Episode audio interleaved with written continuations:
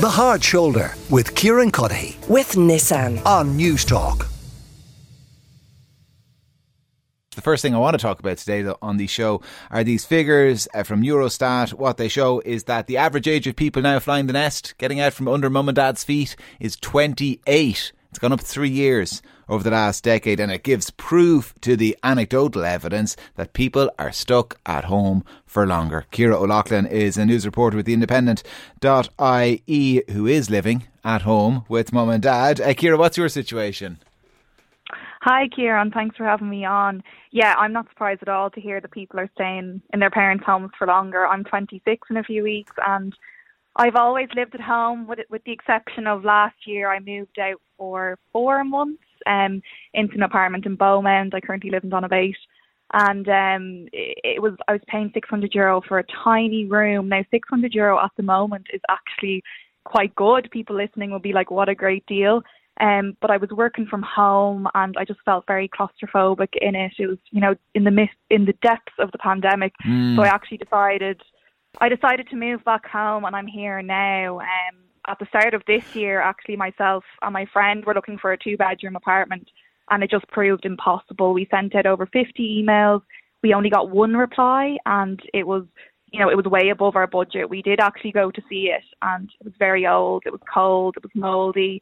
So we actually just ended up giving up on our hunt altogether. And, you know, I am lucky that I could give up looking, because I know people who went to see that house that I did would have jumped at that opportunity. Like, people are, you know, the situation is really desperate for people. So although it's not my ideal situation to be living at home, I do appreciate that other people don't have that option. And given, as you say, that you have given up the hunt for the time being, yourself and your friend, you've accepted you're not going anywhere, certainly not in the short term, no? No, like I still do kind of keep tabs on Daft, and she'll do the same, but there's nothing. Like, I don't know if you saw, there was a video circulating on social media there the other day. There was over 100 people queuing outside a property in Dublin hoping to rent it. Like, demand is just really, really high at the moment. I know the Irish Examiner reported last week that there's just 716 vacant homes to rent across the country. Is a very low number. So yeah, it just, like, it used to be the case that people my age couldn't afford to buy, and then it was the case they couldn't afford to rent, but now it's the case that there's actually just no properties to rent. And it must be dispiriting as well. You, as you say, are in a lucky situation to a degree. You know, you've got the parents there to fall back on, and not far from where the office happens to be when you do have to go in. You know, others don't have that. Despite that, I mean, no one wants to be necessarily living at home when they're about to turn 26. It must get annoying.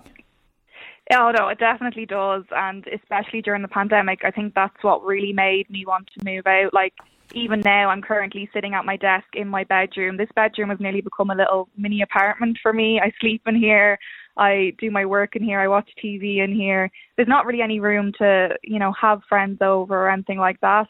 I also live with my brother here. He's 22, and he's autistic, and the pandemic, he really, really regressed during the pandemic.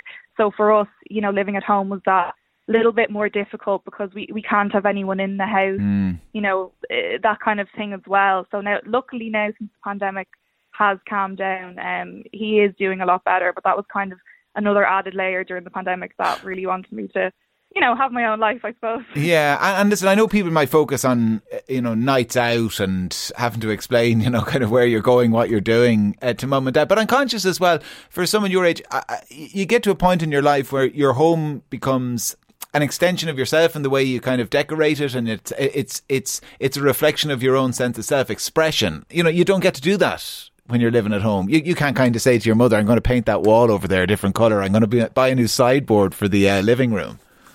No, but she'd probably be delighted if I did. I definitely don't do as much in the house as I should. So my parents are amazing, and they wouldn't be the type to, you know, be narking at me to do this or to do that. Like, they are really good, and they are really easy to live with. But yeah, obviously there's things that, you know, even kind of doing, say, the food shop or whatever, like, I would be more organised if I lived in my own house, because you do it yourself. You'd have your meals prepped, whereas at home, I feel like I'm probably not even being as healthy as I'd like to be, and that kind of thing. So Well, listen, I hope your parents are listening to this and they're at the bottom of the stairs with the paintbrush in hand waiting for you to finish. They might have a list of jobs for you to do. Tara Logan Buckley is with us as well, the clinical psychologist.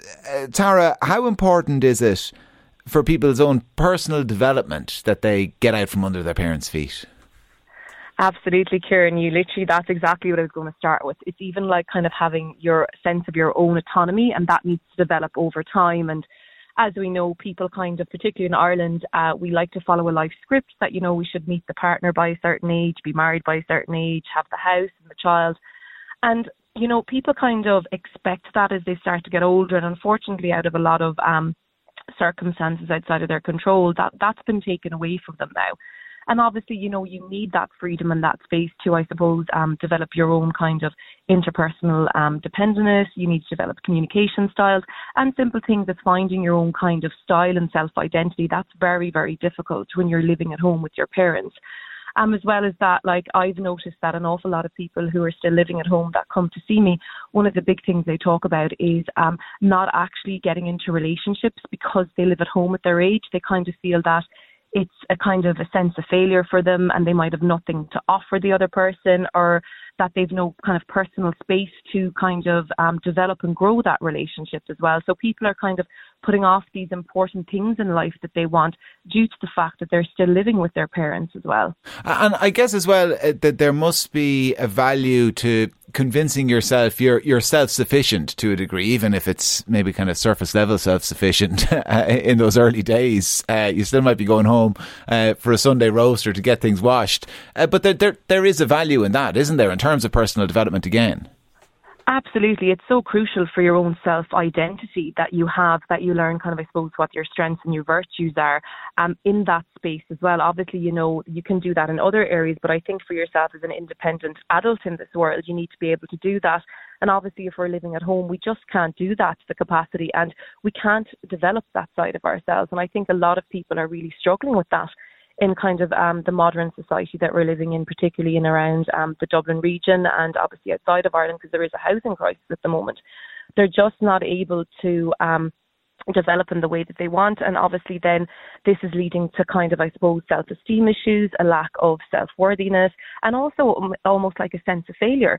People are really having to choose either to have some sort of a life and some social outlet, which is so important for our own mental health, or else to choose to pay these rents that they can't afford and have nothing outside of that, which again is actually crippling to mental health. It's such a hard and difficult decision that people are having to make. Or, like you said, people are moving out and not being able to afford and having to come back home. And that obviously is a massive sense of failure to people as well if they have to do that. You know, if we accept that in the short term, you know, we're unlikely to be able to solve this problem in the, you know, the very short term. What is the advice for people? Because I guess that kind of dynamic, that parent-child dynamic maybe is established when the kids, you know, we will say kind of reach adulthood, and then it doesn't change. But is there an argument now, if this is going to become the reality, that you need to kind of sit down and have a conversation and maybe reset the parameters? Absolutely. I was literally just about to start with that. I think that's a really good idea for anyone that's in a situation like this, because I think, you know, parents can kind of put the foot down at time. My house, my rules, as you kind of mentioned yourself earlier on. I think it's really important that people sit down and really explain the situation and how hard things are for them, and that, you know, they want to be able to have more of their own self-identity, maybe more of their personal kind of characteristics displayed within the home, and actually that maybe there isn't as many strict rules, or that they could come up with house rules together collectively as a family unit. I think that's really, really important, because I suppose people also need to be heard that this isn't exactly the choice that they want either, you know, that they're in this. However, I can understand people are very grateful they have that opportunity, but I definitely think that conversation needs to happen in every household where this is kind of happening at the moment. I also think for people, they need to kind of take a step back and realise that this is something that's outside of their control. So almost try to kind of feel that, not to feel a sense of failure. They're not failures for not being able to do this, and that actually they should have confidence and self-esteem and not be afraid to move on with certain parts of their life, because if everyone can understand that this is just how it is, that they should be able to explain this on a night out, or if they meet someone, or to a potential new partner. So to try to move on with their lives the best they can and don't block themselves from that. Tara Logan Buckley, clinical psychologist, and Ciara O'Loughlin, news reporter with The Independent.ie. Listen, thank you both very much for joining me here on the show. The Hard Shoulder with Kieran Cuddihy with Nissan, weekdays from 4 on News Talk.